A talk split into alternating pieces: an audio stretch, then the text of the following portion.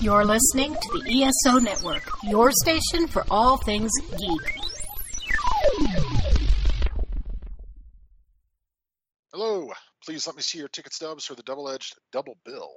This week, we join the occult of the Empty Man of Salo.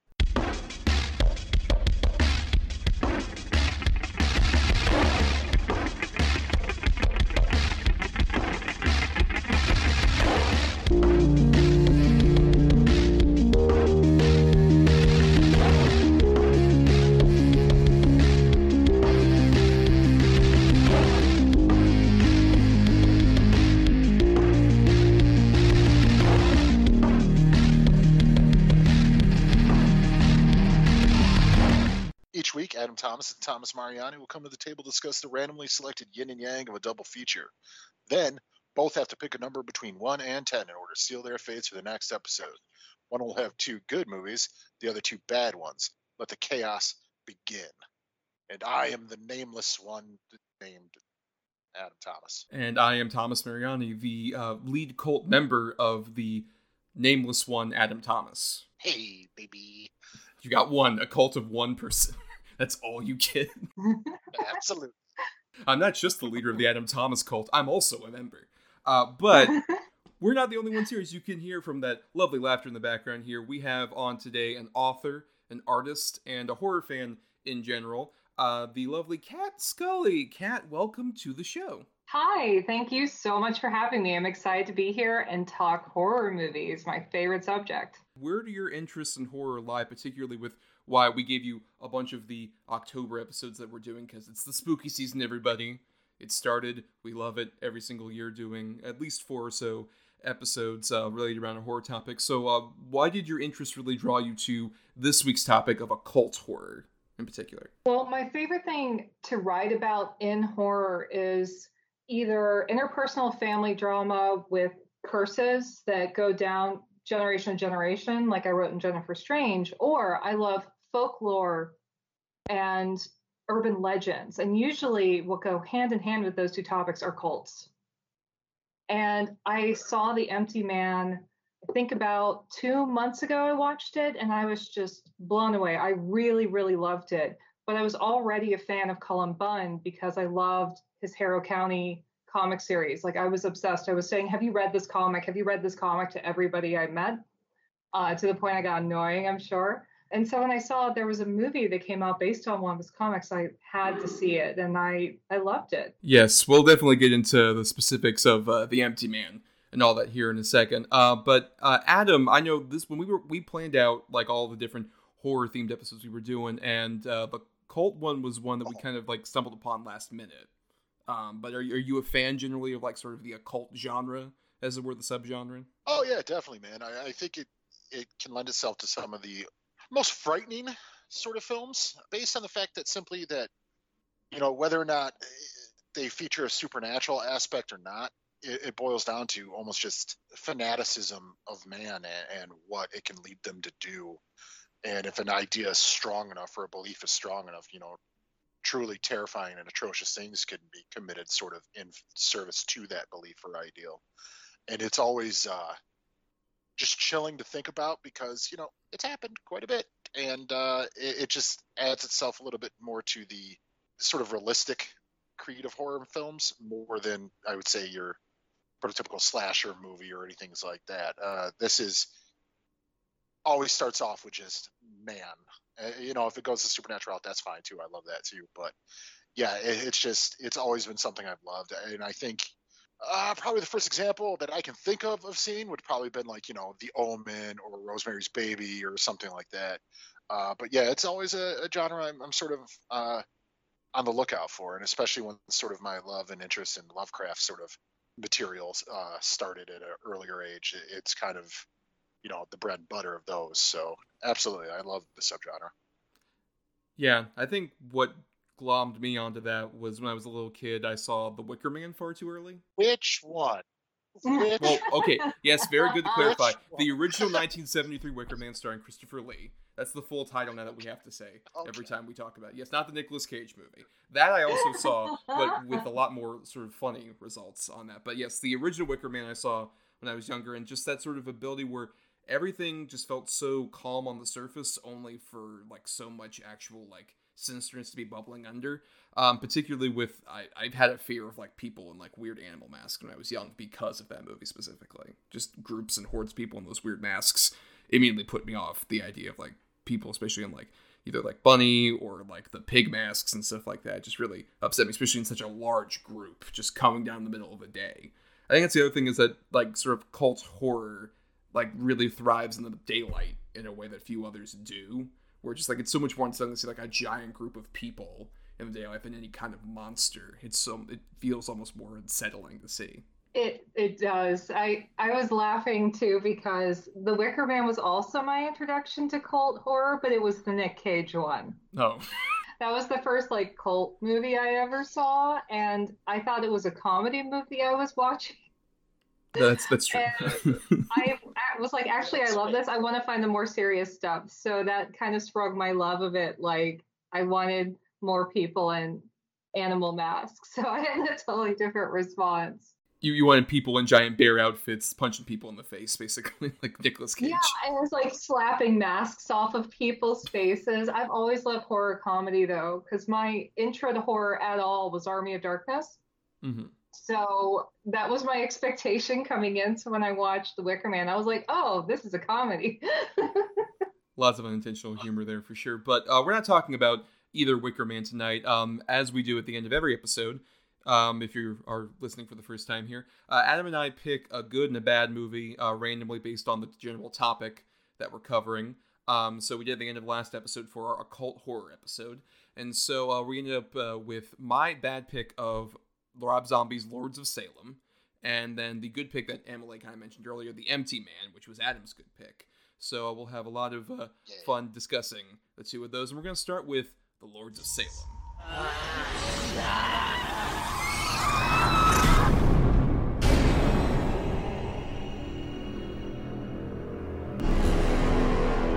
I just saw the tenant like ten minutes ago standing in the doorway. To break it to you, but there is no person in number five.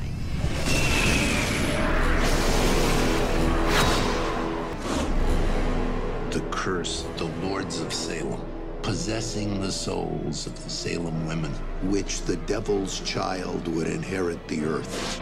Satan, Satan come, come to us! us.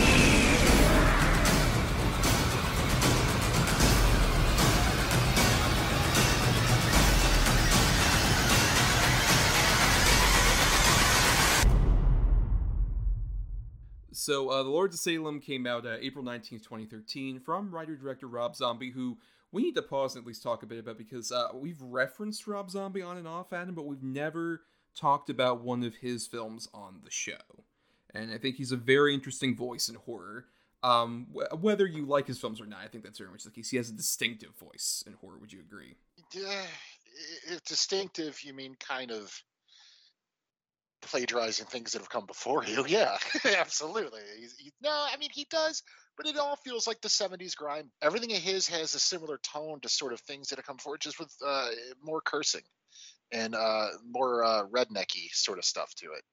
And I can tell you why we've never covered a movie of his on the show, because he's got one that's really good, and then the rest are varying degrees of okay or shit. Uh, at least my personal opinion. But, um, I just, yeah, I don't know, man. I don't know if I feel like he's uh, a distinct voice as much as maybe he thinks he is, or maybe like mega fans think he is. I, I to me, it'd be more like your um, your Flanagans or even your Alex Ajas or some people like that. I'd say I'd have more of a distinct, distinct voice than Rob Zombie. Well, Kat, I'm curious, because I don't think we've ever talked about Zombie on like various Dragon Con panels and stuff like that we've been on together. Um, how do you feel about Zombie's work, whether it be his music or his films and all that? How do, how do you like him in general? It's interesting, because I had one opinion about Rob Zombie where I was just like not a fan of him when I lived in the South. And then I moved up to Massachusetts, and I live close to where Rob Zombie's from. So he's more of a like a presence here where there's like a fandom, there's people who are like, oh yeah, this were this is his hometown. So now I'm like, oh, I see what he was referencing. He was referencing this place, like where this all was. And it's kind of his, you know, metal version of that. But it's also a regurgitation of everything he's seen before. When I watched uh, The Devil's Rejects and uh, House of Thousand Corpses, like, I was like, there are some really strange literary novels thrown into these seventies style movies, like, like really long monologues. I'm like, oh, that monologue was great. I loved everything um, that Sid Haig did. I loved all of his lines, just like, especially his. It was like all of his writing work went into that. And I was like, oh, I actually, I like that. But it felt like, it felt like I was watching a music video that we decide, okay, we're going to put a plot into it. Something intrinsic about it. He thinks about music first and then does the movie second, almost. Like if somebody were to try to make a storyline out of a music video, that would be his movies. That's how I would describe them. I don't think that's entirely inaccurate. Um, I would say for me, like watching, especially like I revisited some of his movies. And I remember when I first saw these movies, I, I was more in the camp of I agreed, like Devil's Rejects is the one that I would say I personally loved. And then all the other ones were varying degrees of I don't like it to I really hate it. But I think I've gone back to some of these things. I think especially post like the Halloween remake and its sequel, there was that kind of like atmosphere around like horror culture of sorts about Rob Zombie. And then going back to some of his movies, even like the Halloween movies when I was like going through all of those, it's just like, I do think he is a distinctive voice. That doesn't necessarily mean that I think all of his movies are great. Like you mentioned, like a Mike Flanagan, Adam, and some of the other like bigger auteur guys. I think those are better voices necessarily, like ones I consistently more enjoy. But I think whenever you watch a Rob Zombie movie, there is no ifs, ands, or buts that it is definitely a Rob Zombie movie. Like his style is distinct in that like you can spot a movie of his right away. And sometimes I think that works. Like I would argue with House of a Thousand Corpses or especially Devil's Rejects. And sometimes I think they're really bad. Like I would go as far as say like a thirty-one or um, even like his original Halloween remake I'm not as big a fan of. But I would put like a Lords of Salem, our subject for today, maybe even something else like a Halloween two, some of his movies in more of like this middle camp where I think there's fascinating elements that draws me and intrigues me to want to see his movies. But at the same time, I'm not as compelled to think that they work as a whole nearly as often. I agree with what Kat said. Like he really likes the music video kind of visuals. And also, I would argue character stuff. I think he's really solid with the characters. Um, in his movies, he makes distinctive, interesting people that you would want to see in your movies, even if they are horrible, disgusting people. But he doesn't quite care about having it be a cohesive story in a way that's, like I said, sometimes compelling and sometimes grating. And I think this movie exemplifies a lot of that to me. Yes, yes. and, and I'm curious, Kat, you hadn't seen this one before. Um... watching it. So no. what, what do you think specifically of Lords of Salem then? So it was definitely my least. I also loved House of a Thousand Corpses. I had a lot of fun watching that. But this one, I tried to watch it and I fell asleep. It's almost kind of a compliment because I felt really comfortable with it. Like, oh, this this is cool. This is a series of images. They're pretty striking. I'm gonna and the music's cool. I'm gonna and I just like went to sleep. So I watched it again. And then I realized the thing that I wasn't connecting with is the fact that it feels like a series of images. And it felt more so with this movie than with his other ones. He was trying to make a point about Salem witches and religion and like witchcraft versus religion and having choice versus following God, like all these things he wanted to say. And he wanted to say so much. There was like just images left over and there was no plot for me. It was just, wait, what's happening to her? I don't remember anyone's name. I don't know what's going on. I just saw a bunch of like images strung together by very thin string. But the one thing I liked is that I recognized all of where it was shot because I go to Salem, Massachusetts all the time. And I was like, oh, I know exactly where that is and where that is and where that is. And I knew some of the things he was taking and then the things that were like fact and the things that were like, I'm going to spin this into fiction. So I thought that was cool, mostly because I have a tie to the actual place of like, I love Salem. I, I go there all the time. I know a lot of the shops and the owners there. And it felt like he really wanted to rail home this like heavy metal music video of like witches summoning the Antichrist from one of the Hawthorns. And like, that was the video. That was the point, man. Right. Yeah, it definitely has an interesting, firm sense of place. I, I would agree on that. But uh, Adam, what about you? What are you, what are your thoughts on Lords of Salem, especially with your less than charitable reading on zombie in general? I actually kind of appreciate this movie for the reasons that I think Kat doesn't. I like sort of the abstract nature of the whole movie, of the narrative, um, because it is almost like a fever dream that our lead is going through, and, and the changes she's going through, and all the crazy images and, and stuff that she's seeing in her head as she becomes whatever the fuck she's supposed to be becoming. Uh, I don't know if it's a vessel uh, or, or what it is, but uh, I, I actually really do kind of appreciate the, uh, like I said, the abstract nature of it all. I, I love the actual main song. Uh, it's very creepy and unnerving to me. And, um, I think uh, our sort of performances, especially the landlord and her two sisters, so Dee Wallace and uh, forgive me, I don't, I cannot place any of their actual names right uh, now. Judy Geeson is the, the landlord, yeah. and then um, it's Patricia Quinn is the other sister along with right. Dee Wallace. And then Dee Wallace, right, right. I think they're great. Um, I really love them, and I, I love that they all have such sort of different characters, uh, where Dee Wallace is kind of this bubbly one, and Patricia Quinn's way the more serious one, and then the landlord is like kind of approachable, and, and it comes off like she really cares about Heidi and things like that. Um, I think that's a great sort of uh, trio of performances, and I really, really um, thought Meg Foster, like, kind of nailed it in this one. This was sort of her major comeback role, and she, obviously she's been in most zombie movies since, and uh, I think she's absolutely terrifying and committed to just being really terrifying, and and uh, and plus I gotta give her credit for going full nudity in it. It, it for, for me, I, I wasn't expecting it, but I was like, wow, she's really committed to this performance. I don't know, I kind of like this one for some reason, and I know a lot of people who don't. But this one, uh, maybe it's because before I saw it, it had sort of been just critically destroyed, both uh, in the media and on certain podcasts I listened to. Uh, so I was expecting the worst thing ever, and uh, I was actually pleasantly surprised, and still kind of am. Yeah, I remember when it first came out, I was definitely more in like the hate it column. I was not a fan of it necessarily. I was, I just thought like the abstraction and weirdness just kind of put me off in a way that um, I think now with time, and especially I think after this movie, seeing Zombie just kind of retreat back to what he did before with like thirty-one I mentioned earlier, but even also the uh, the Three from Hell, the third in that uh, Firefly trilogy. It feels so much like he was just kind of retreating back to his old worn territory, that going back to Lords of Salem feels a bit more fresh. I don't think it quite culminates that well. I think once we get the weird chicken fetus thing that pops up near the end of the movie, that is really where I start like kind of checking out of it. But at the same time, I agree with the performances you were talking about. Um, all four of those um, veteran horror actresses I think are quite phenomenal. And also I would genuinely say Sherry Moon Zombie, who is the wife of Rob Zombie and has been in all of his movies to some extent.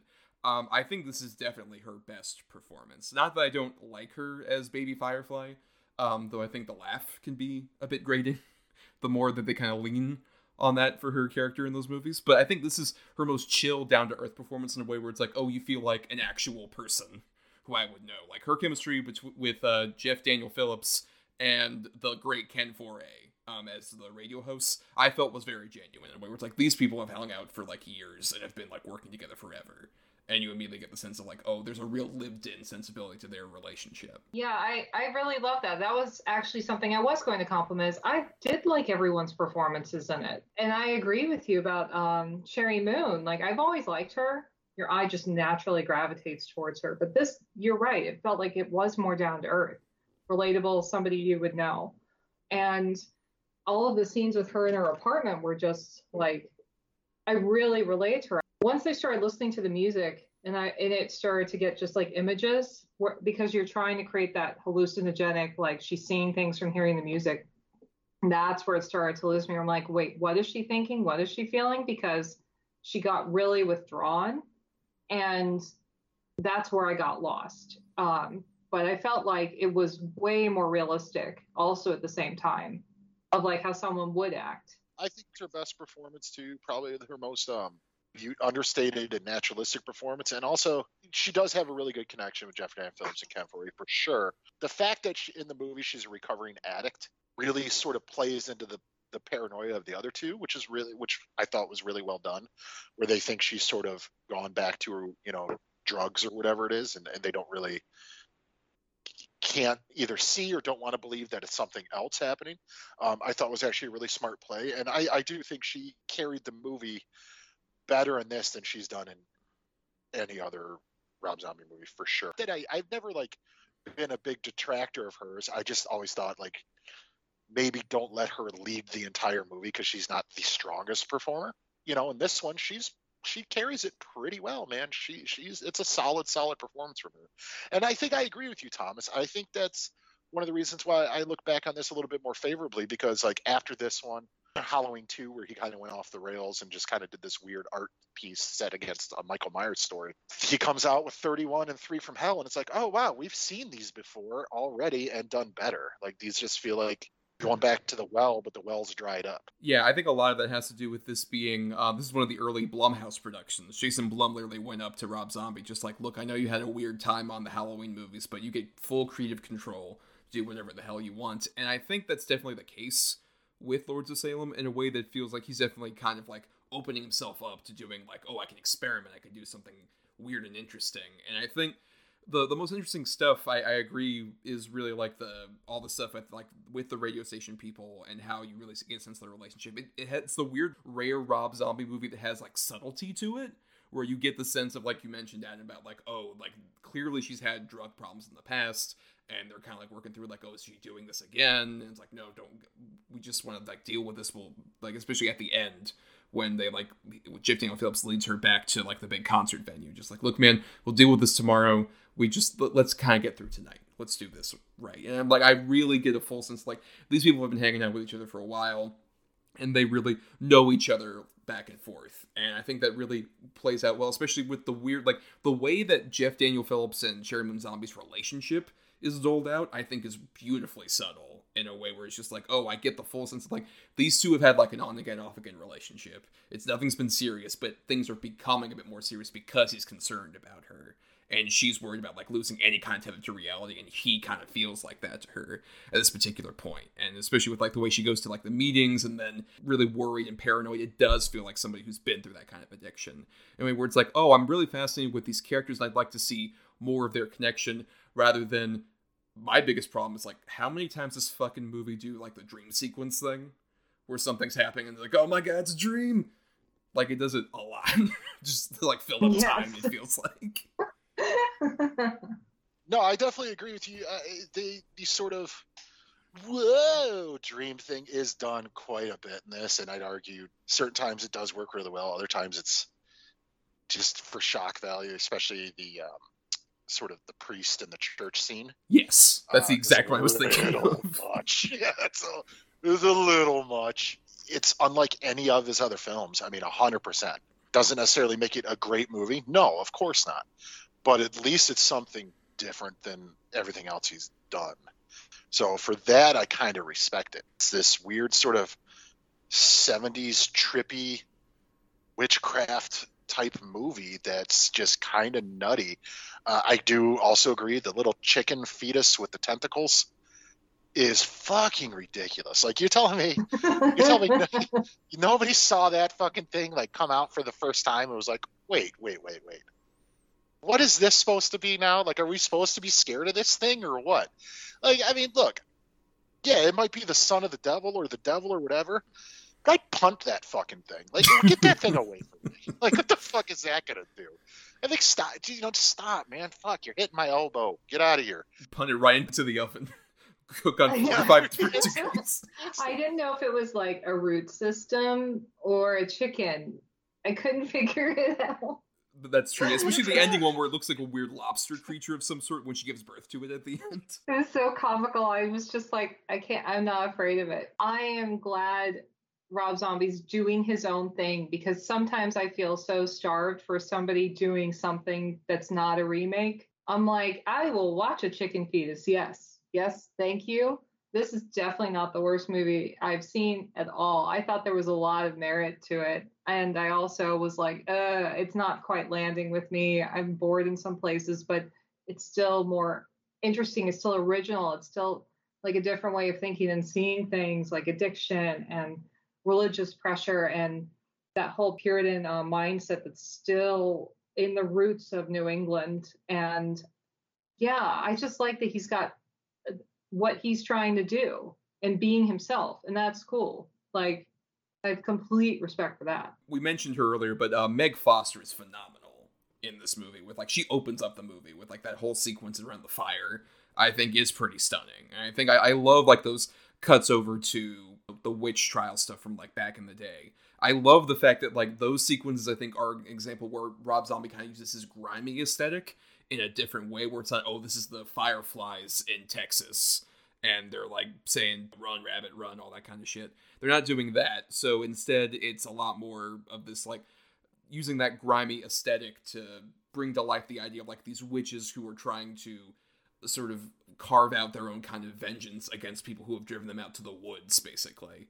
Trying to, like, birth a new uh, creature to, like, lead them into being the superior sort of society that's going to destroy that puritanical thing that Kat was talking about. I, I agree that I think Meg Foster just puts it all out there, and I think that makes it even more terrifying when we see her in, like, present day as the movie goes along. If anything, it's like, I wish there was more of her, and, like, we mentioned Dee Wallace, Patricia Quinn, and uh, Ju- Judy Geeson, I think, are, like, so phenomenal. They just weave in and out of the movie in favor of some of the stuff, like the big Sasquatch guy in the room. Yeah, that yeah. guy. Yeah, I agree with you, though, uh, about sort of the, the past with the griminess and the Rob Zombie. His general look, you know, sort of even with the sepia tone to it, but they're around the fire. But yeah, they're not, you know, run, rabbit, run, or fucking, you know, skull face paint. They're fucking licking babies and shit. Like, it's crazy. Yeah. It's fucking wild shit. Like, remember the first time I saw this, I was like, the licking fuck. baby scene. Yeah, Like I, th- but that's the one thing about it too. Like, as soon as that shit happened, I'm like, oh, all right, this is gonna be fucking dark. Like, there was no question. Like, we're about to get gonna get dirty with this one. Why is there a fucking Sasquatch in this movie? Like, what the fuck, dude? Like, it should have been that thing instead of the fucking chicken lobster, whatever the fuck that was. Like that. That's how we get chicken nuggets. They cut that thing. Like, that's how it is. It's really secretly exactly. about the meat industry, if you think about it. Yeah, it's that, it's that thing's fucking poop. It just poops out that pink jelly. Uh,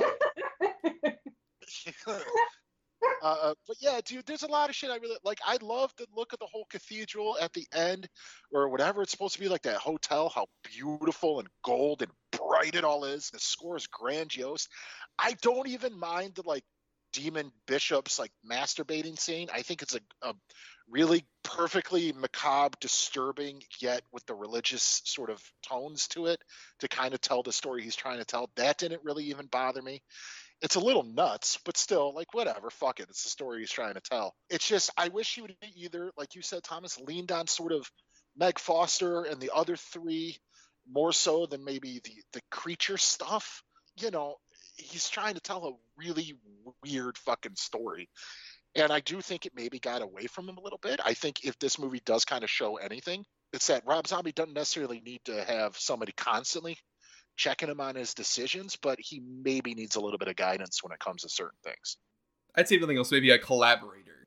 Yeah, that, absolutely.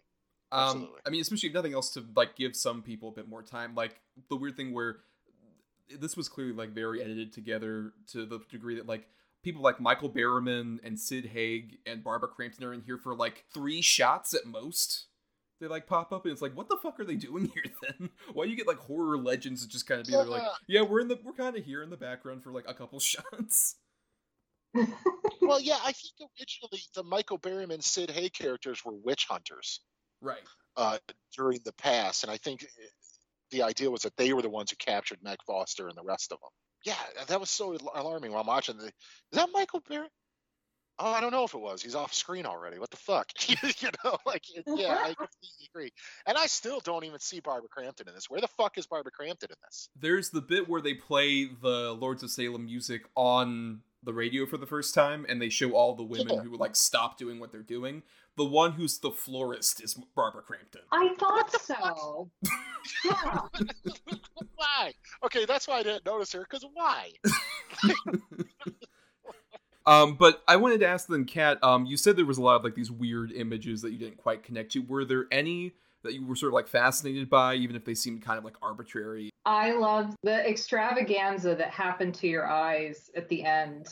I agree with Adam that I just didn't have a problem with, at that end part, the priests were all masturbate, you know, like I felt like, okay, yeah, fuck religion. Like this is a, her subconscious kind of trying to interpret the horror that is happening in front of her, and she just can't understand. I felt like that sequence, I went, okay, yeah, this feels like a psychedelic trip, like where she's totally maxed out on what's happening.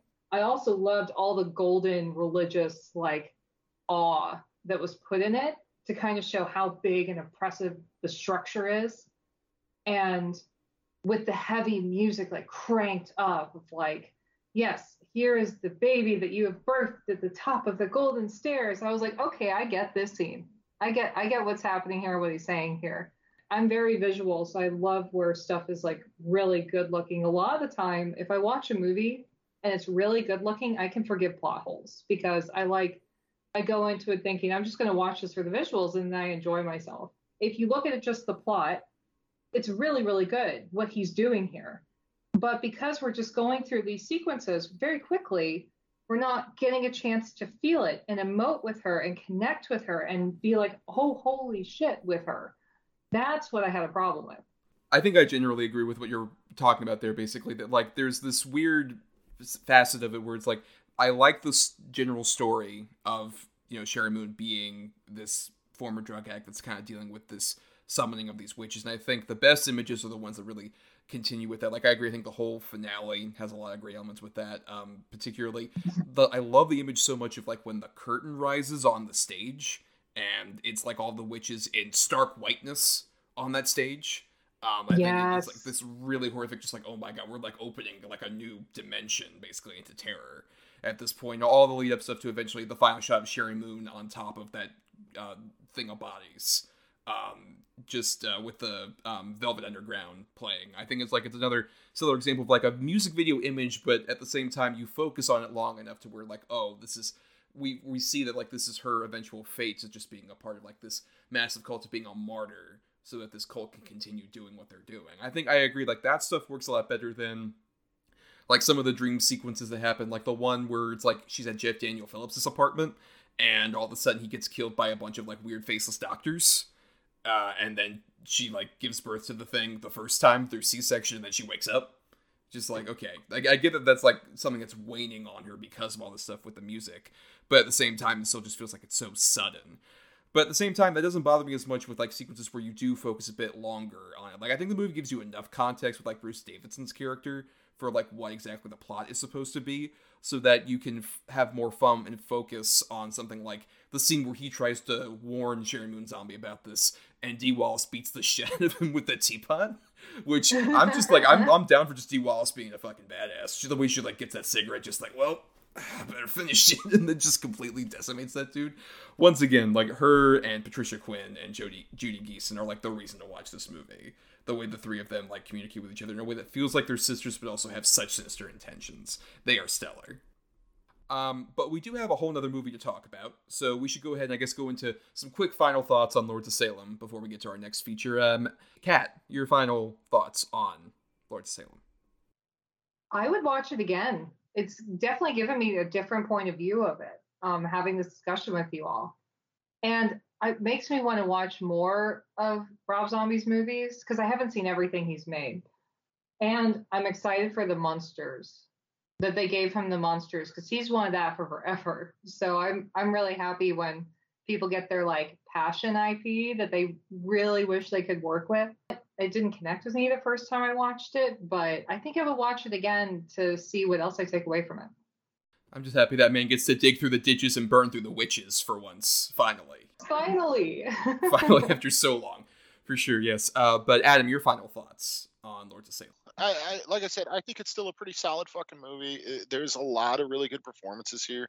There's a lot of um, unsettling imagery, especially when it deals to things with religious tones to it. So, I mean, if you're someone who's maybe a little bit more on the religious side, I could see where you might have a problem with this movie. But then again, you probably shouldn't be going in to watch this type of movie if you are like that. I think it's a really good sort of uh, modern witchcraft movie. You know, you, you got to figure we don't get a lot of those mainstream anymore. Like, straight up witches in movies. It doesn't happen that often.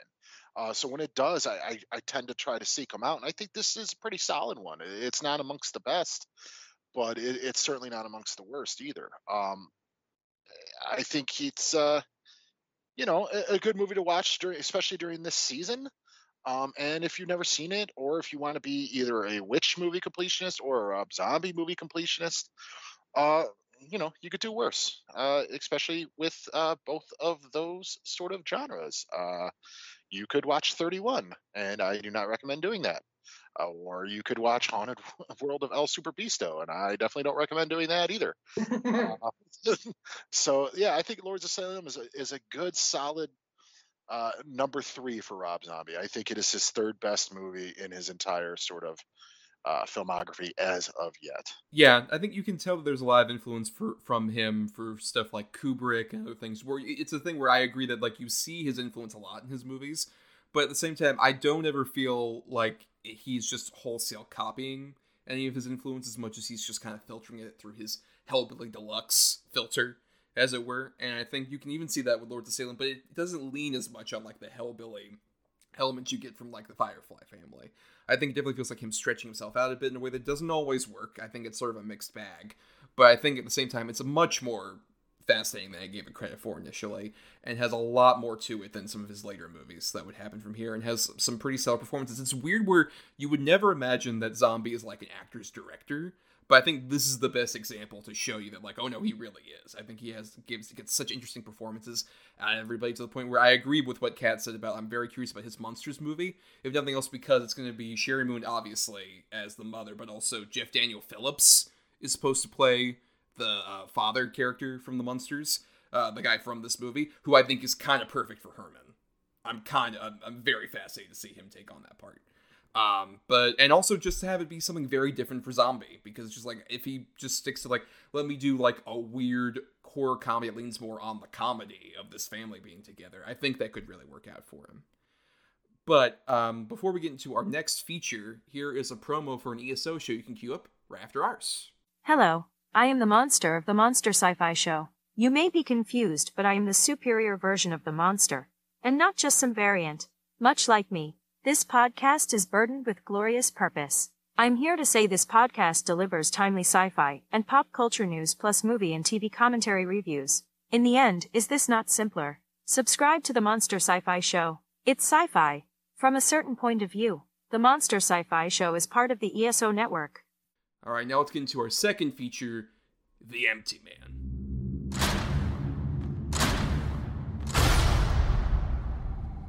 Hey, wait. We gotta try it. Try what? Calling the Empty Man. Who's the Empty Man? If you're on a bridge and you find a bottle, you blow into it, and you think about the Empty Man. Oh, come on, Mandy, how old are you? Tell him the rest. On the first night, you hear him. And on the second night, you see him. And on the third night? Well, on the third night, he finds you. He finds you. You can hear him, can't you? Squirming his way into your thoughts. Like a disease. And his message is contagious.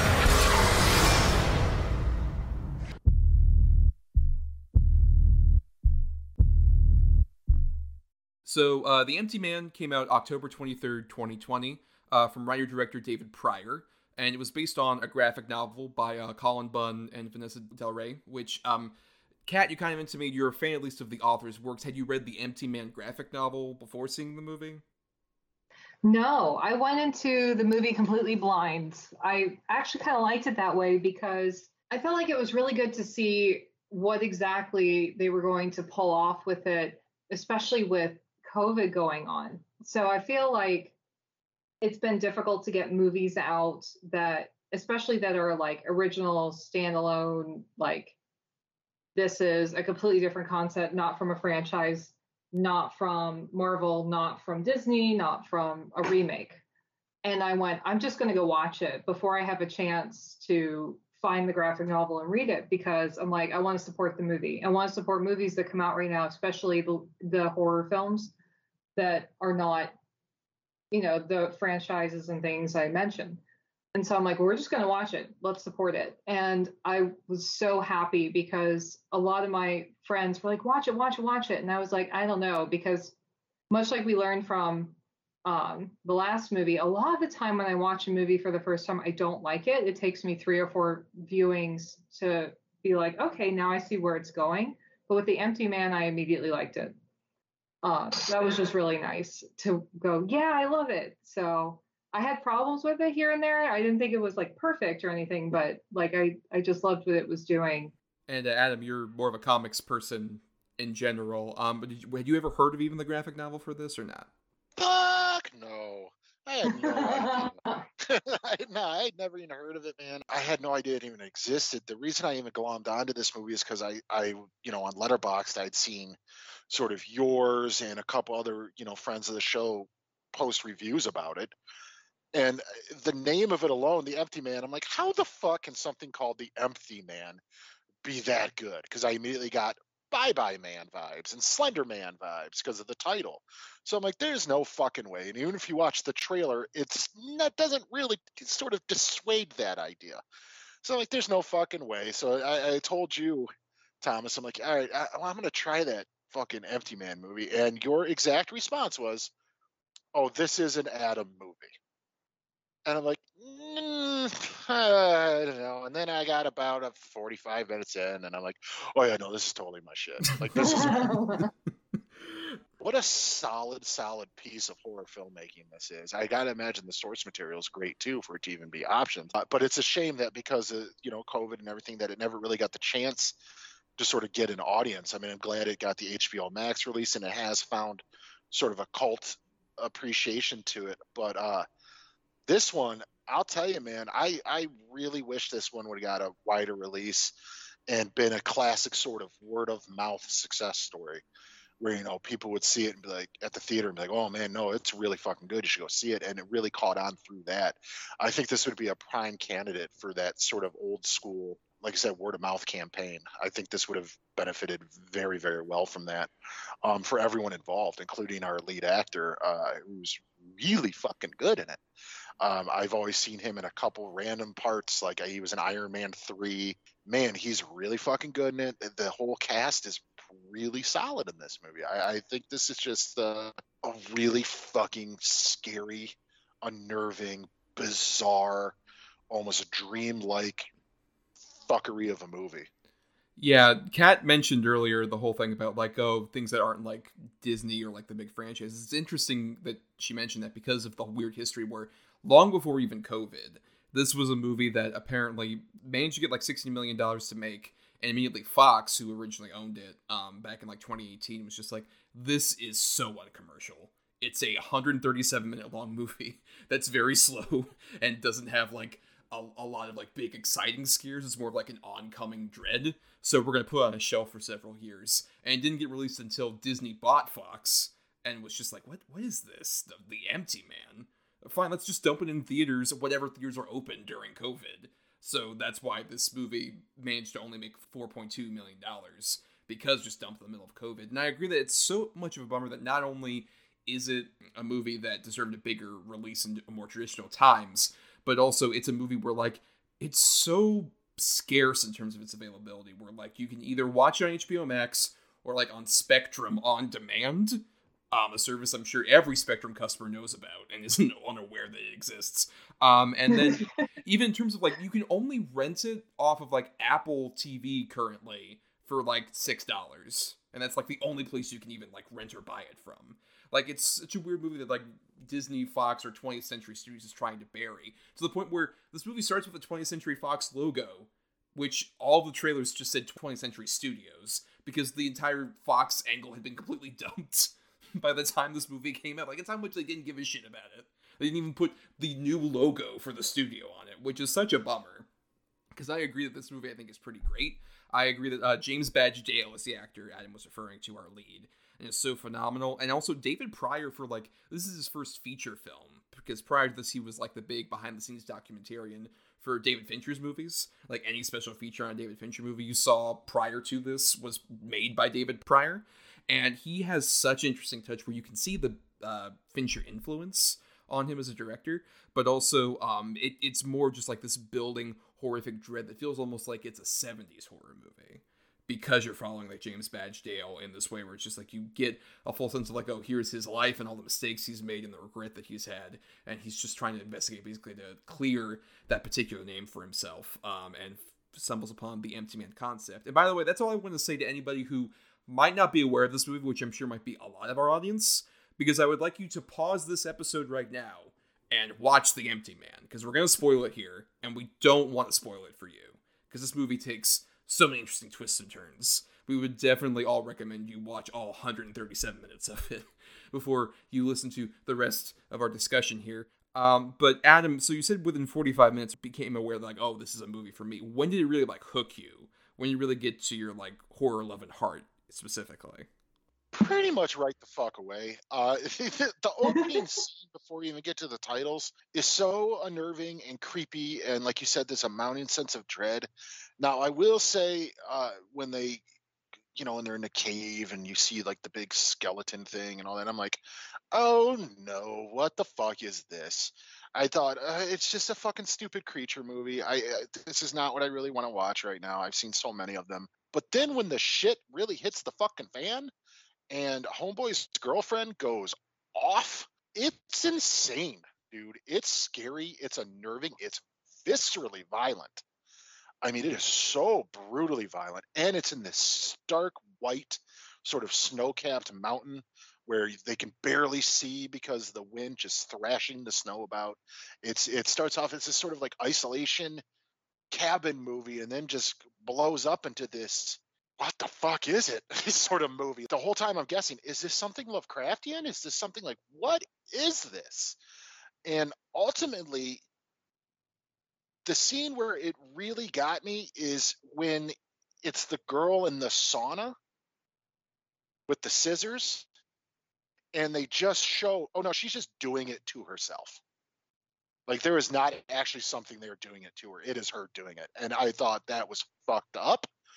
And also the kids under the bridge. I was like, oh, we are really diving into something terrifying here. Kat, when did it really grab you? Was it maybe during that big twenty? We should mention the sequence Adam's talking about at the beginning is like the first twenty minutes of the movie when the title card drops. Like, that's the first twenty minutes. Then the story restarts completely. Like, did it really grab you there, or where did this really like grab your attention as something unique for the horror genre? So I have pretty much everything in common with what Adam is saying. Like, the first twenty minutes where I I was in when they went down into the snow and the guy's like praying to this giant bone thing. And I'm like, yes, please be like Alien. Please be like The Thing. This is going to be awesome.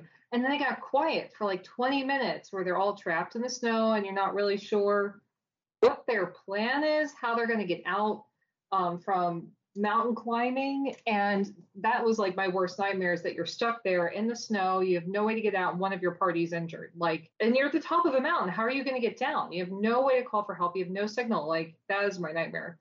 And when they got pushed off the cliff and everybody like died, I was like, oh my God, I'm in, I'm in, I'm in. And then it just, it kept up for the rest of the movie. I'm like, yes, perfect. But it was unsettling, that quiet. I realized later that when I was just like, okay, I'm kind of bored now, that actually was more unsettling because it didn't have the pace I was used to. It surprised the hell out of me that that's the direction it took. And I was like, oh, yay, I love it. I think my favorite scene in the whole movie was the kids, you know, very start. There's these teenagers and they're on the bridge and they've got the Coke bottle and like, this is the legend of the Empty Man. I was like, oh, I love this scene. It's not really anything happening, but there's a hint that it's out there. And I was like, oh, I love that kind of thing where get that kind of quiet, where you're not sure what else is in the woods with you. That was phenomenal. Um, but the twist at the end where you realize like the tulpa part was the part I connected with the most, that there's somebody who's been built up to be the vessel for the Empty Man. But I'm a big David Lynch fan, and he uses tulpas all the time. So I think that's why, because I had already seen a whole bunch of tulpa stuff with David Lynch hanging in there through all of Twin Peaks and Twin Peaks The Return. That's why I went, all right, I understand the ending. But I felt like at the end, I had to watch it twice because I didn't totally get it at the same time. Like the first time I was like, wait, what just happened? What? Oh, okay. So I wouldn't be surprised if other people went, well, that was kind of like a note where I didn't get it or I fell off. That definitely was the case for me, where the first time I watched it, I really did enjoy the movie greatly, but I was very confused by that kind of like the Tulpa twist that was going on there. I was a bit confused by it, but going back to it this time, this is the second time I watched it, I think I was really able to grab particularly like what the movie does that you guys have talked about, like the use of quiet. I just love that the movie has like the patience to be able to do stuff like the, the, the bit that grabbed me immediately was very early on when the entire group goes back up to the cabin and you have the guy who ends up being the, like the initial Tulpa that we see. And all that they're doing is just that weird whisper like noise that's going on, which is just like that creeped me the hell out immediately. Just like, what do you, like, I can tell you're talking because I can hear your lips like separate. I don't know what the hell you're talking about. What's going on? What's this weird, like, Walla Walla, like, background noise that someone would put into, like, the background of, like, a movie, like, for overdub A D R shit? Like, what is this? What are you guys talking about? It immediately put me on edge. And the movie, like, really focuses so much on that, where, like, the horrificness of this cult is all in, like, how they aren't saying anything. Like, so much of it where, even, like, shout out to, um, I believe it's, uh, Marin Ireland is the one who plays Nora, who I believe is the the young girl, who I think is such a standout in this movie. Just immediately a talent that was just like, I want to see you in more movies. Because she is, the first time you watch it, instantly just like, oh, she's kind of like a weird separated girl, but like you really feel for her and you want uh, James Badge Dale to find her. Then, as the movie goes along and you find out, oh, she's like the weird architect of his entire misery and his weird upsetting existence as like a weird ragdoll man, basically. Like, you can see so much of, like, her manipulations from the start. Even, like, that great bridge scene you were talking about, Kat. Like, that is such a stellar example of her being like, oh, I'm introducing a fun little thing, like this spooky story about the Empty Man. Oh, no, it might be real. Oh, no, we gotta get out of here, guys. Even though it's just like, I'm leading you all to your deaths. That's what I'm doing here. It's so unsettling, especially, like, rewatching it. She just instantly brings oh. up all these creepy feelings. Can we talk about that, like, one scene where the entire crowd of the cult that James has stumbled on move as one? I love that scene. Absolutely love it. It gave me a lot of twenty-eight Days Later vibes, where they all froze and saw him and they all start chasing him. Because uh, that's one of my the creepiest things to me in movies is when all of a sudden the entity you're observing immediately takes notice of you and starts coming after you. Um, it's terrifying to me. And this one really did it. But hey, James Badge Dale did exactly what I would have done. He was like, yeah, fuck this. Like, yeah. yeah, one hundred percent. Okay, fuck this. Like, yeah, absolutely, dude. Get the fuck out of there. But yeah, they're running after him in unison. It's so scary and frightening. And you can't really see any of them because they're all wearing, like, hoods and things. Like, it's just so... Uh, I don't like it. Like, yeah, it's very scary. It's, very, it's the combination scary. Of him saying, like, the, oh, yeah, no, and then running away, but also even him, after, like, getting past all those guys in his car and everything's fine, just like, what the fuck was that? What was that? Yeah.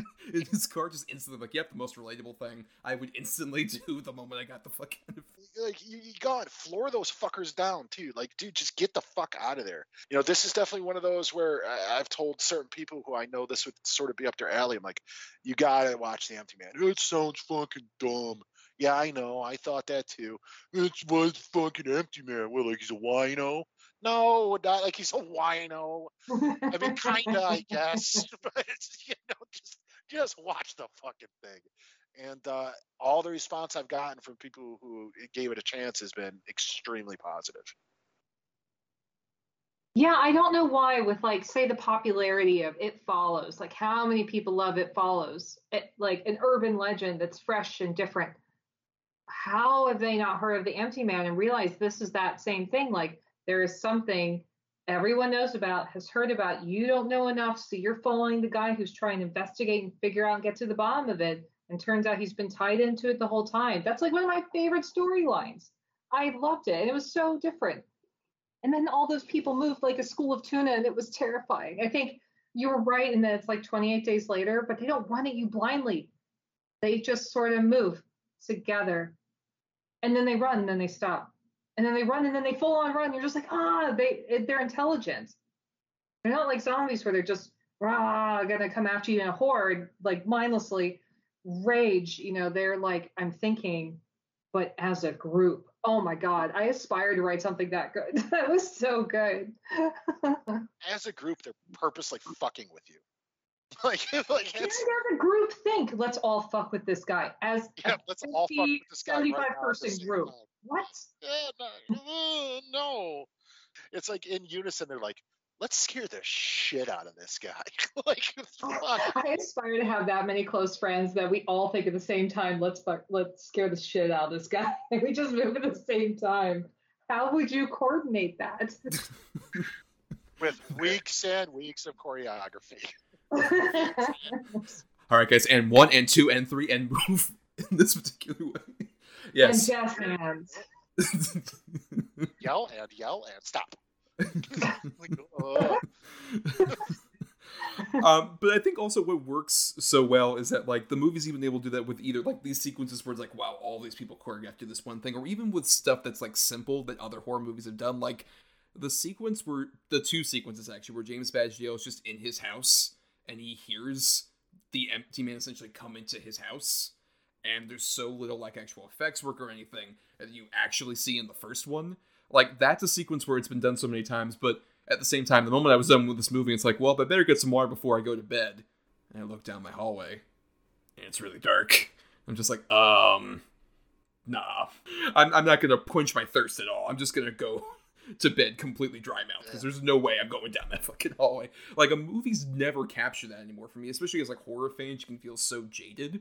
But with a movie like this, it's so, like, something that we really have to, like, get to other horror fans out there, because it feels so unique and unsettling with sequences like that, or even something as simple as shout out to one of our favorite character actors, Stephen Root, showing up as the cult leader, yeah. And is so tremendous, where it's instantly just like, you, you've seen this guy before, it's like, oh, it's the voice of uh, that guy on King of the Hill, or whatever. It's just like, he's unassuming, but no, he is terrifying. And he's immediately just like, you can see why people would be warm to him, but at the same time, you are unsettled by particularly the whole thing where he talks about, you know, the whole children's game where you repeat a thing over and over again until it loses all meaning. It could be your name, or it could be an entire abstract concept.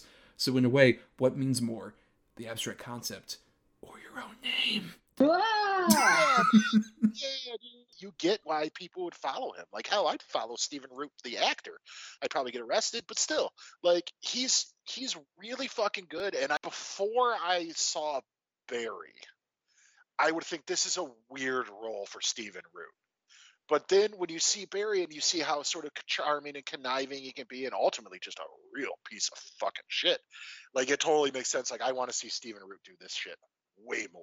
Like, he's really good in this and captivating. A hundred percent. I'm so glad it was like not a really big star, but like an identifiable face. Uh, they, he, yeah, he was perfect. That's his call leader. And, and, and like everybody in that fucking sort of auditorium, it was terrifying to me. You know, that scene, and also the scene where he sort of explores the compound and he comes across all of them sitting there just doing the whisper thing with their back turned to him. And then he gets into the basement. And ultimately what that scene actually is, is like, yo, fucking what? Like, it's, it's mind fuckery for sure. But it's one of those, if you just go with sort of the, the mind fuckery of it all, and for lack of a better term, it, it takes you to places that you don't expect to go as a viewer.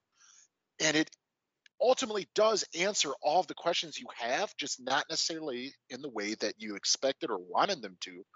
But I think in that way, it's incredibly fulfilling as a horror film. Yeah. Uh, shout out to also of, of the cult people. My favorite is uh, Robert Aramayo um, as the um, Garrett, who's also like the Neil Cassidy guy. It's just like, those cats know what they're doing, man. Oh, what's the Neil Cassidy routine? Who's that? I just love that too. Just like, he's speaking this weird, outdated thing. It kind of reminded me the most of like what Kat was talking about. That felt the most Lynchian. Like, that kid felt like he was in fucking Twin Peaks. He just he grew up in Twin Peaks and just came to fucking. He did. He came from Twin Peaks. So he came. He moved over. He's like, yeah, man, I've seen some things. But especially the scene where like um the James character like kidnaps him, and he just goes on about like, oh man, everything's gonna be different. All our entire concept of reality is gonna burst at the seams. And I love how like that sequence and several other ones earlier, the way the only way James can respond is with the like, uh, I used to live in San Francisco. Like that's all he has. After a certain point, like he's also his reality is just completely breaking apart. He's just like, uh, I can grasp onto this one thing they put in my brain of I used to live in San Francisco. Just immediately, it's this thing of, like, it's funny in the moment, and the more you think back on it, it's just like, oh, he, his, like, circuits are frying. Like, he has no idea how to respond to, like, his reality completely breaking apart. Like, it's just a creepy, weird movie.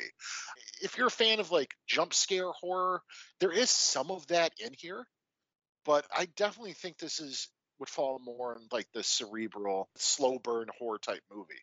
Um, so no, it's not going to be for everyone. It, it definitely has a certain audience for it, but it's just, like I said, getting past the title, getting past the trailer, which is not very good, uh, but getting past those two things and kind of just giving yourself over to the empty man. Yeah. Um, I yeah, think come to the void. yeah, yeah, dude, you can fall into that thing, man. Uh, you, you know, it, it's it's a hard one to sort of pigeonhole into a certain genre, like even. The occult thing, yes, it, it it definitely is that, but it's a lot of weird other things too. I just, like I said at the, the top of the discussion, I, I just, it kind of makes me long for a world where this sort of got a wider release and maybe got more word of mouth, because then we maybe could have gotten more mainstream horror like this. That's not just remakes or based on a book by Stephen King or or by who's ever the hot horror director at the time, which I'm not sort of trying to badmouth any of those things, because I think those things are important too. It's what keeps sort of the genre alive in the mainstream. But I sort of miss not having these little, not necessarily little, but these out of, you know, out of left field horror type movies come and gain an audience. Um, Obviously, COVID had a lot to do with that too, but I mean, it's been happening before that. I mean, look at, like Thomas alluded to earlier, the, the production of this movie. Nobody knew how to market this movie or how to sell it, which I get, but it's just, I really hope this finds a bigger audience and more people sort of champion this type of horror, and so we can get more of this. Well, those sound like pretty good final thoughts, Adam, honestly. I want to add one thing to it, and then, I, and then I'm good. Okay. Um, If you come across seventy motherfuckers in a field with hoods on in a circle and there's like lightning with no thunder, get the fuck out of there. It's time to go. Like, don't stand there and investigate and try to get further. Just fucking take off. Dude. Well, to be fair, even before that is when he was in the cabin and he saw all those, like, videotapes and the files. I'd just be like, I'd get those files and get the fuck out of there at that point. like, I just like, I got the thing I'm looking for. I am leaving. Yep, I'm good. Well, this place is scary, but at least it's still daylight out, so monsters can't get me. Goodbye. Like, get the fuck out of here. For sure, for sure. But, uh, Kat, what about your final thoughts on The Empty Man? I... I completely agree. I wish more people would check it out. And I hope by listening to this episode, more people do, especially if you've listened to this whole thing all the way through. You can definitely clearly tell we all love it, but get through the the quiet of the first twenty minutes, because then it, it just goes off from there. But yeah, I hope this helps spread the word, because I'm going to keep talking it up as much as I can. And that's what we can do. I mean, as horror fans, is if you like it, tell a friend. I do think simultaneously that horror really helped us during the pandemic, because we saw, like, everybody went to drive-ins to see The Wretched, and it helped boost, you know, sales in movies. It was really interesting to watch that people were watching more horror, and that's helping. But at the same time, think like movies like The Empty Man are really, really good, that if it had had a shot and been marketed and everything, it would have been much bigger than it was. So I think the best thing we can do is just talk about it, talk it up, tell a friend. Yes, bring more into the cult of The Empty Man. Yes, yes. We need more people for that giant herd we're going to form where we all groupthink. We need several people to choreograph our big thing outside. That's what we need. I agree. Uh, but but yeah, um, I, I second what everybody said here. If nothing else, this is also one of those movies where, like, I'm still a big physical media person. Not that I buy everything, but I still like to buy physical media. Especially for, like, a movie like this, which hasn't gotten a physical release at all, is one of those where, like, because of the weird thing with streaming, where they could disappear off H B O Max at any point, or any of the few services that's on right now, and Fox slash Disney could bury this movie instantaneously. This is a movie I would most definitely own in a physical form, because it's like, I don't know if this is like going to be around that much. It feels, it's like we're talking about, the this is a movie that deserves such a huge audience, but the studio has, even post its release, just feeling like, nope, nobody's interested in this, nobody wants to see it.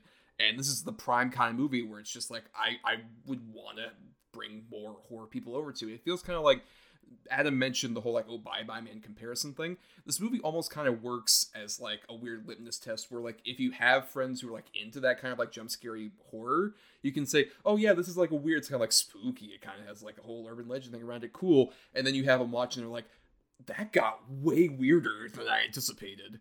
And the flip side of that is, you can tell somebody, yeah, it kind of has some of that Bye Bye Man stupid crap at the beginning, but it gets deeper and it gets great. And I think that's the weird kind of interesting thing about this movie is, you can sell it to people in either way.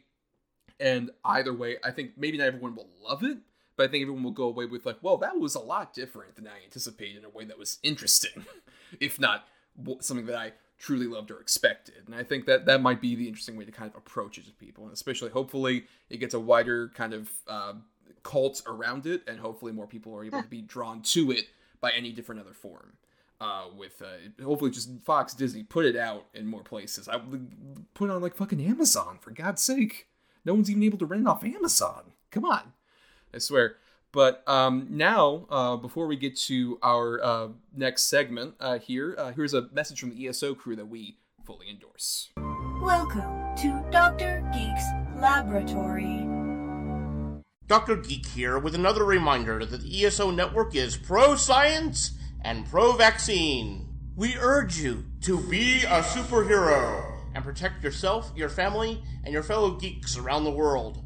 Don't be fooled by the forces of evil and their anti-science misinformation campaign. Consult the latest C D C guidelines, your doctor, and get the COVID vaccine today. All right, and now it's time for um, our third big segment here, The Double Redo, where every week Adam and I, and a guest if they feel so inclined, uh, recommend usually uh, two good and two bad movies related to uh, the topic in question for the episode. And uh, so for this, we're talking about cult horror movies, as it were.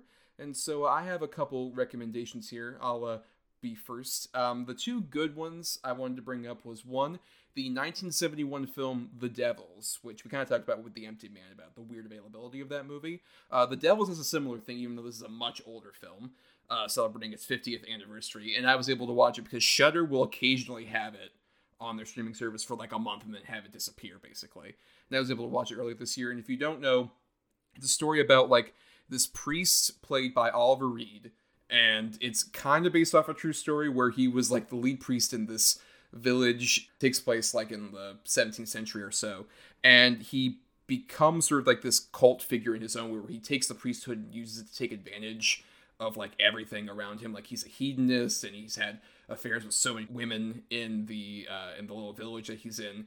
And um, as things go along, he ends up basically Uh, attracting like an occult kind of own sect of Christianity in his own right that ends up stirring up so much controversy to the point where he is basically converted a nun played by Vanessa Redgrave into like a lust-filled maniac of sorts, who kind of leads basically the cult of the Oliver Reed character. And it's kind of a horror movie, but it also, it's just, it's weird. It's Ken Russell, who made like Tommy and the Who concept album adaptation, so many other weird movies. I can see why it was a movie cut to ribbons several different times over. Um, yet somehow the nun appeared in Space Jam two in the background for some reason earlier this year as well. Just a weird thing that's actually true. You can see the Vanessa Redgrave nun character in that movie. Very odd. Um, but it's definitely, it's an interesting movie that I would recommend, if you can find it, to seek it out.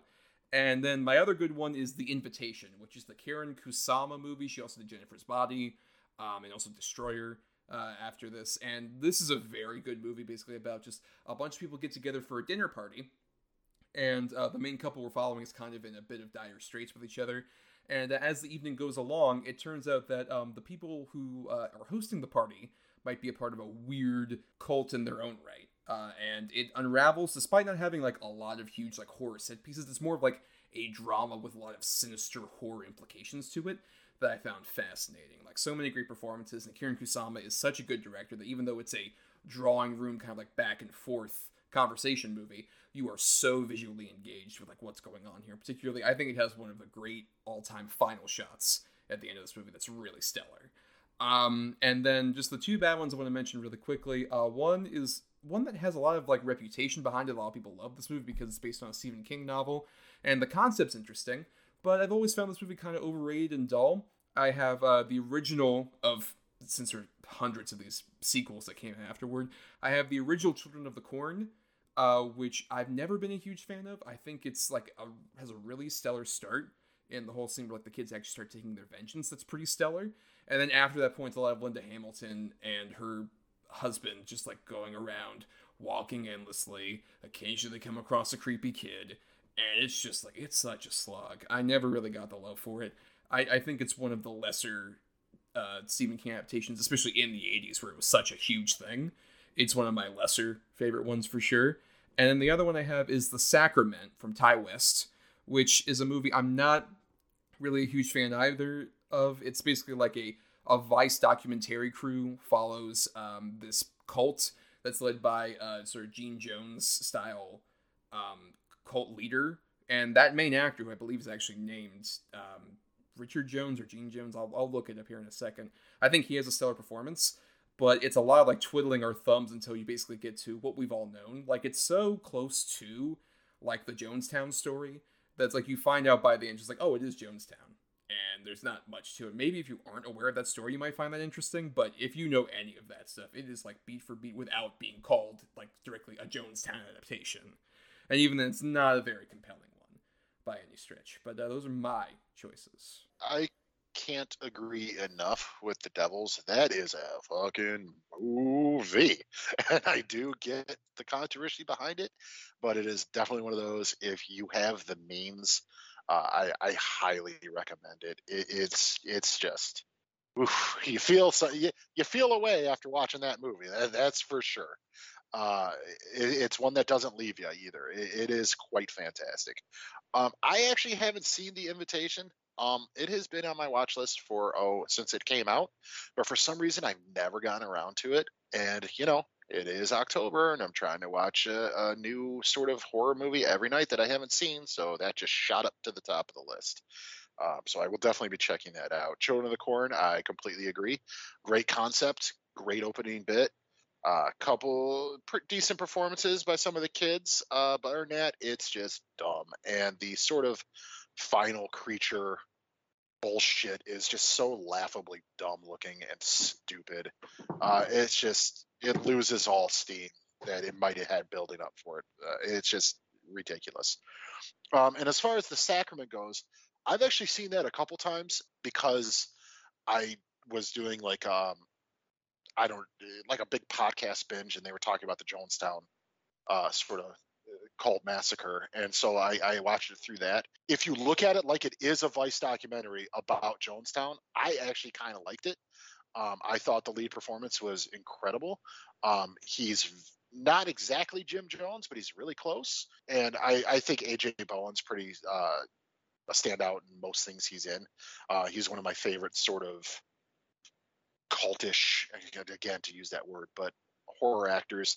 um I really do enjoy his work. Well, I actually haven't seen those, and I I love Children of the Corn, actually. Like I really like that one, um but I also think it's kind of silly. Yeah, but I haven't seen The Invitation. I'm gonna have to check it out. That sounded really good. All right, for mine, for my good, um I have uh, you know, crazy enough, a Ty West film. I have The House of the Devil, which is, I think I believe it takes place in the early eighties, late seventies. It's a very slow burn movie, you know, about a babysitter who takes his job at this weird house, and you know the family's gone and blah blah blah. And I, what it's, you know, ultimately turns out to be, it's a satanic cult and, and things like that. Without giving way too much away, very slow burn, great score, really well shot. Tom Noonan, dude, he's so scary. And again, A J Bowen's really good in it. Um, It's just, it's a really solid, solid sort of build up of a movie. And, you know, like even Greta Gerwig's in it, which is crazy to me.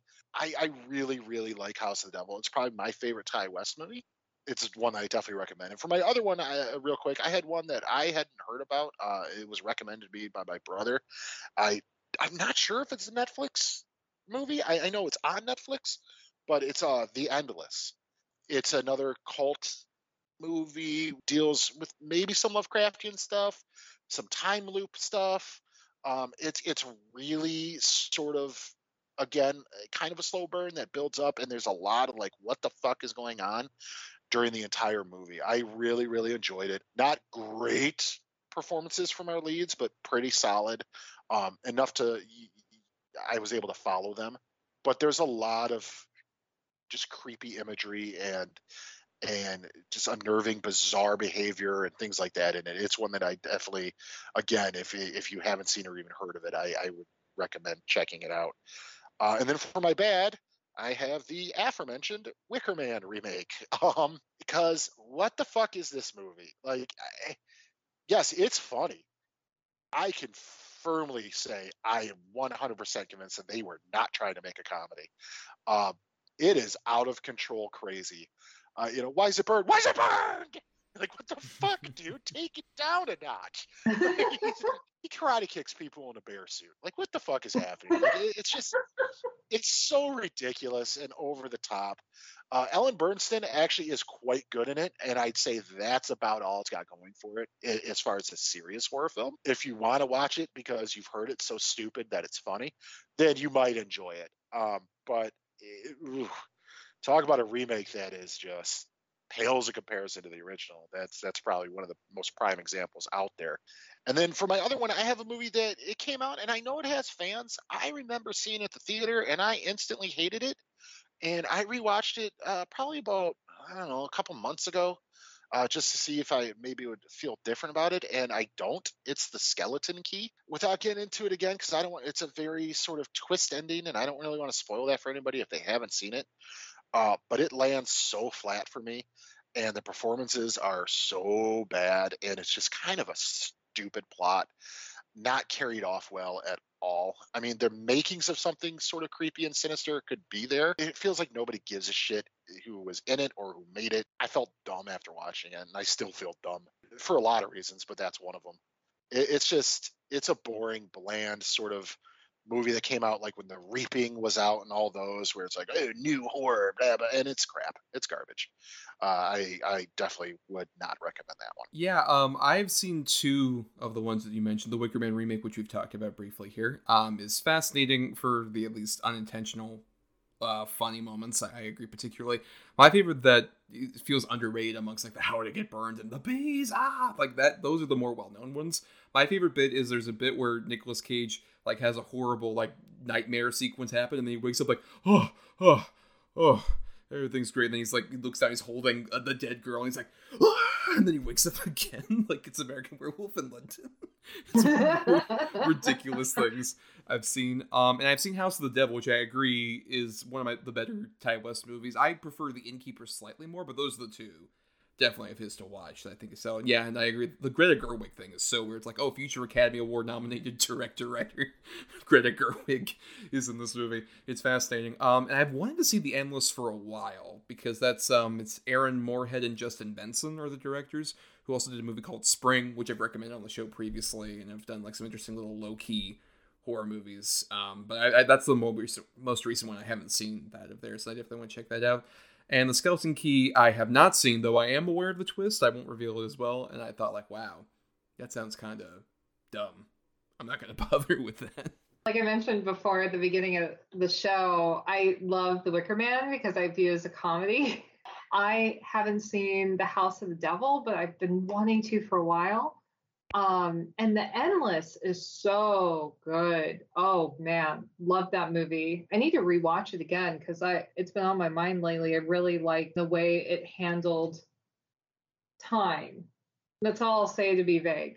The Skeleton Key, I did actually like that one um, when I first saw it, but I remember it was around the time where those types of movies were high. It could have been a lot better. Kat, I do know you have a couple of ones that you would want to um, recommend yourself. You had a couple of titles you wanted to shout out for yourself here for the redo.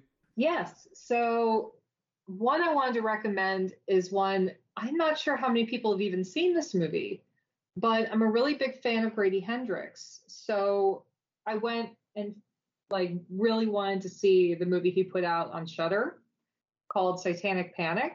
Oh my gosh, that was a gory romp, and I loved it. I've watched it twice. It's oh, it's so fun. It's it's exactly what you think it is. The pizza girl ends up being a part of a satanic cult ritual, and it's just full of, you know, rich people uh, who have stayed rich because they worship Satan, and they're all hail Satan. But it's got that Grady Hendrix comedy to all the blood and guts and mayhem.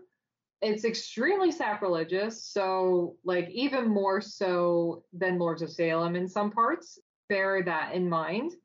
Um, but I loved it. I thought it was a riot. Um, the other one that I really love that I wish more people liked, that I know a lot of people who love the original movie don't like the remake, but I love the remake, is Suspiria. I really liked that movie a lot for it being what it is, and I liked that it wasn't a direct recycling of what we've seen before, and it was something different.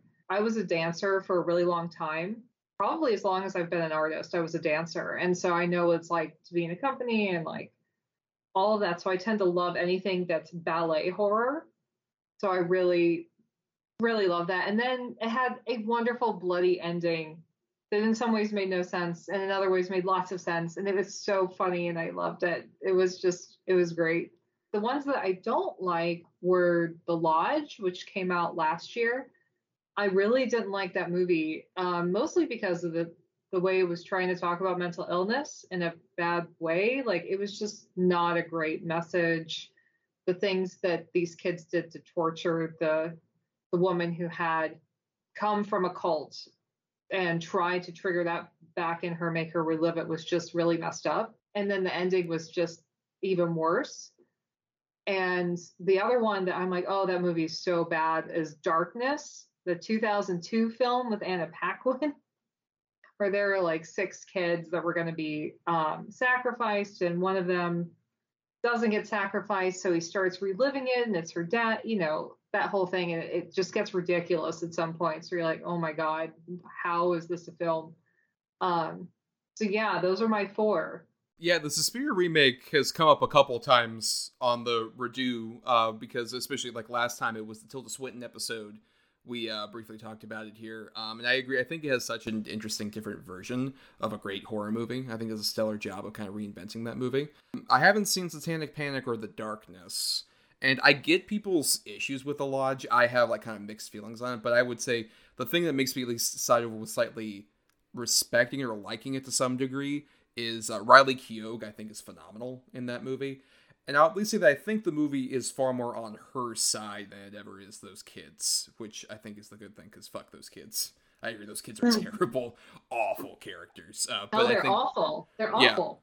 But at the same time, I think Riley Keough delivers such a solid performance that I would say it's worth, if nothing else, that movie has such a divisive reception that I one hundred percent get.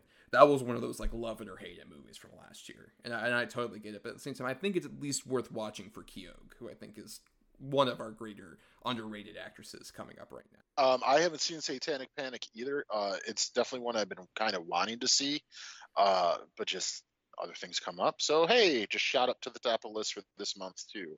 Why the hell not? I'm down for something fun and bloody and crazy. Um, Suspiria remake. Yeah. Like, like Tom said, we brought it up a couple times. We've even talked about it elsewhere. It, it's it's a great, great, solid movie that stands completely on its own, um, to the point to where if you've never seen the original, it's not going to detract away from your enjoyment if you watch this one. Um, but also, if you haven't seen the original, like, what are you doing? Go watch the original too. Um, I haven't seen The Lodge. I've heard exactly those mixed things about it. That's why I've kind of stayed away from it. I, it's not that I'll never watch it, but it's not one that I'm not necessarily going to seek out. Now, here's the thing about Darkness. I know I've seen it. I used to own it. I can't tell you a single fucking thing about it. Like, even you describing it to me, I'm like, that's what that movie was? Oh. Like, I know I, the one through the little girl from the piano. Yeah, yeah, yeah, yeah, yeah. That's about all I know about it. Like, I don't remember shit about it. So clearly it didn't leave an impression. Well, uh, before we get out of here, let's uh, repeat our titles really quickly here. We'll go in the, the order we originally started in here. I'll just repeat. Uh, my good picks were uh, The Devils and The Invitation. And uh, my two bad ones were the original Children of the Corn from eighty-four and The Sacrament. And my two good were The Endless and The House of the Devil. and my bad were The Wicker Man remake and The Skeleton Key. And my good picks were Suspiria, the remake, and Satanic Panic. And my bad ones were The Lodge and Darkness, the two thousand two film. But before we uh, get out of here and do our picking for next week, which will be uh, very exciting for next week's episode, we'll get into that in a second. Uh, we just wanted to thank some people like Chris Oliver for the intro and outro used for our show. Uh, listen to more of his music at chris oliver dot bandcamp dot com. Uh, thanks to Christian Thor Lally for the artwork for our show. Follow him at Night of Water. That's night with a K underscore of underscore water for all of his great artwork on Twitter. And he has a link tree there where you can uh, peruse his various uh, offerings. And uh, we also want to thank our Patreon supporters, patreon dot com slash D E D B pod, where for just a dollar a month, you all get to uh, vote in polls for movies that we do and get bonus podcasts we record every month. And uh, right now, this particular week at least, uh, it'll be the day after this releases on the Wednesday, you'll be able to vote in a poll for a bad pick for an upcoming episode, where in November, we're going to be doing one about reboots of franchises. And uh, Adam's two bad picks are up for people to vote on. Adam, what are those two choices people have to choose between, our edgelord patrons, as we call them? I have uh, Jurassic World, which uh, is... Um... dog shit.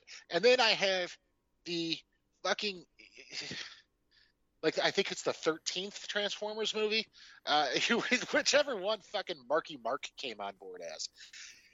Look, without getting into it, the case gets picked. He plays an inventor. From Texas. The most Texan possible. From Texas. That's that's enough. Which, that's enough. By, by the way, the, the film is Transformers four Age of Extinction. That's the specific one. For this whole time, I thought it was Revenge of the Fallen. So there you go. Like, I believe that's the second one, but we've never covered one of those movies on the whatever. show. Somehow, we've never covered yeah. one of those movies. So that'll be fascinating if that one gets picked, or Jurassic World. That one has a lot of fans, so I'll be curious to see uh, which one of those gets picked, and we get to talk about on that Reboots episode. But uh, we have one more person to thank, and that is the lovely Kat. Kat, thank you for coming on. Please plug yourself a bit. Uh, tell people uh, what you're doing out there and where they can find you on the internet. Sure, absolutely. So if you want to check out my work, um, the first place to start would be to buy Jennifer Strange. Basically, you can order it online anywhere, um, but it's an indie book, so you're probably not going to wander into Barnes and Noble and find it. So the best place would be to either order from Copper Dog Books, which is my local bookstore, and you can put in a note um, if you would like me to personalize it, and I will go and sign it for you or make it out to whoever you'd like. The other thing I'm working on right now is The Mayor of Halloween is Missing. That's going to be out around mid-October. It's perfect to read with your kids for the spooky season.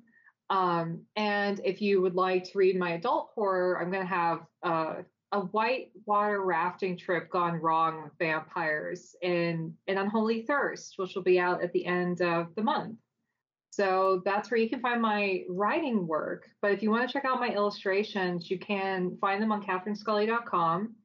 And I would definitely encourage everybody to check out the video game I'm working on. That's my day job. I work with uh, some of the team that made Bioshock and Bioshock Infinite. Uh, and now they have a studio called the Deep End Games. And we are making a very loving parody, kind of a Castlevania, uh, which is Dracula on a dating show where he dates other monsters. And it's a platformer. So you're also fighting the whole time, and you're dating monsters. It's the best. I love working on this game. So I really hope everybody checks it out um, when it releases next year.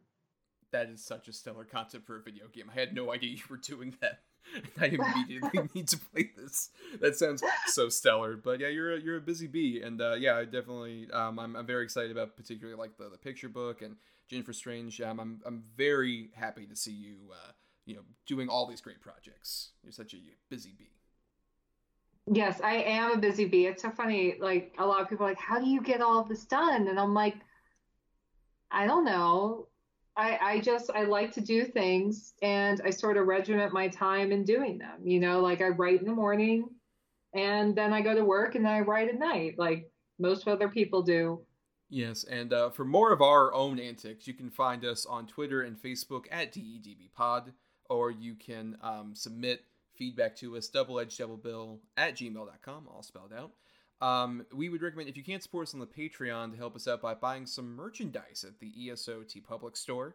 Uh, there'll be a link in the description for that, where uh, you can buy a t-shirt or a mug or a tote bag, all sorts of things with our lovely logo on it. Um, that helps us out because we get a bit of a kickback from it. So help them out if they did what, Adam? Buy our merch. Buy our merch. Yes, my tulpa. Yes. You just do exactly as I tell you to do. That's the secret, Adam. You've only been around since the start of this show, and I've made you do this. That's the big twist of this episode. It actually makes a lot of sense, you know. Yes. Yes. And uh, for more of my own antics, you can find me on Twitter, Instagram, and Letterboxd as at Not The Who's Tommy, where I write uh, various uh, musings and such. And I also do uh, more full-length writing at both mariani thomas dot wordpress dot com, which is my personal blog, and film dash cred dot com for more elaborate essays, which there might be one horror-themed in the near future over there for me. Wink. Oh, oh spooky. uh, you can find me on Twitter or Instagram at Adam or Adam. That's A T O M underscore or underscore A D A M. And you can also find me on the Letterboxd at Schwanson. That's S C H W A N. D T S O N, and I, again, will not explain what that means. Yes. And uh, for more of our audio antics, please subscribe to us on Apple Podcasts, Spotify, Stitcher, and other podcasting platforms. If you're listening on the E S O Network, why not dig into all the other great shows over there? Or also, you can find our archives on our main Podbean feed for a bunch of episodes, including way before we joined E S O. If nothing else, if you can't support us by buying that merchandise or uh, supporting the Patreon, the completely free way to help us out is to rate, review, or share the show around. That gives us more visibility. Look, man, we've been doing a lot of long episodes lately about some really cool topics. And there are some people out there championing and sharing it, but the rest of you fuckers, like, look, just get it out there. Push a button. It's not fucking hard. Like, seriously, you, you push the button on the microwave for your popcorn or your, your Hot Pockets or whatever you kids eat. Just fucking hit the share button. I just, I don't know. I don't, I don't know. Add more to the cult of double-edged double bill.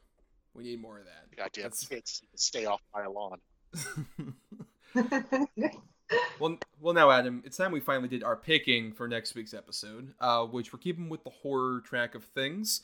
Uh, basically, if you don't know, every week Adam and I uh, cover two uh, movies, so we end up having each of us two good or two bad picks. We switch on the quality for that, and uh, we assign numbers between one and ten for those usually, and that ends up getting us uh, our good and bad feature when we the other person picks number between one and ten.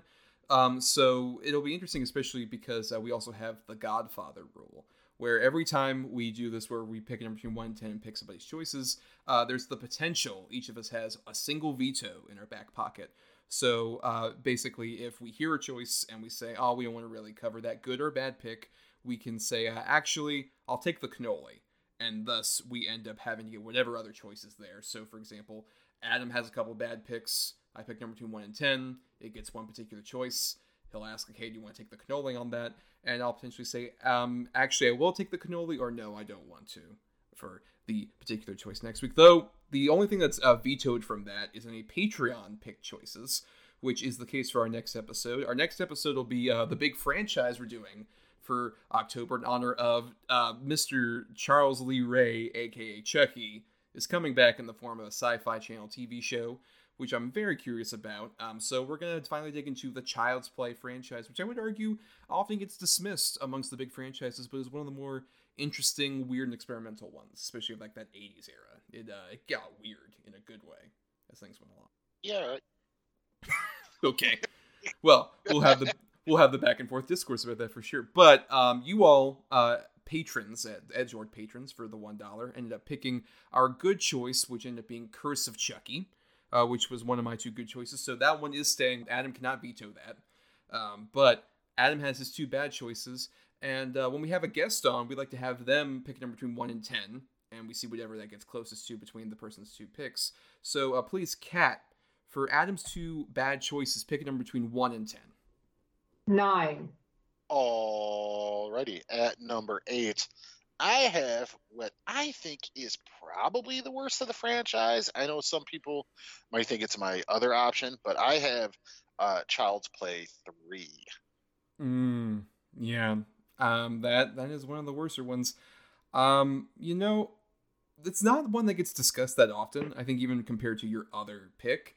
So I think I'm probably going to go ahead and stick with Child's Play three. I won't be taking the cannoli on this one because uh, I, I think it's an interesting one where you kind of see the traditional kind of played out version of Chucky that got reinvented. It makes you appreciate some of the reinventions. But Adam, I want to take a wild stab here. I'm going to say yeah. you have something at a specific point, uh, whatever number that is. But I'm guessing, is it Seed of Chucky?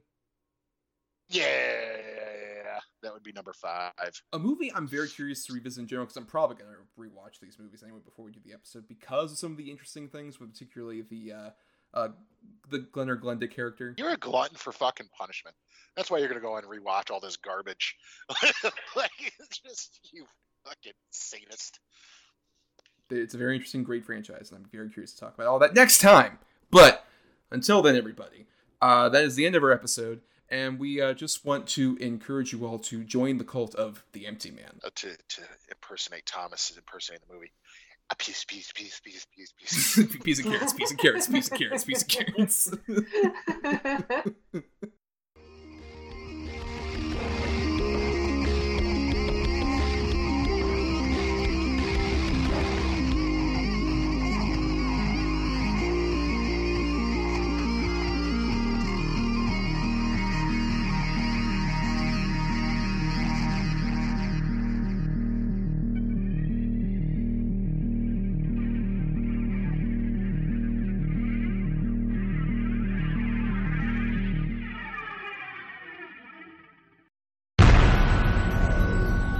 This has been a broadcast of the E S O Network.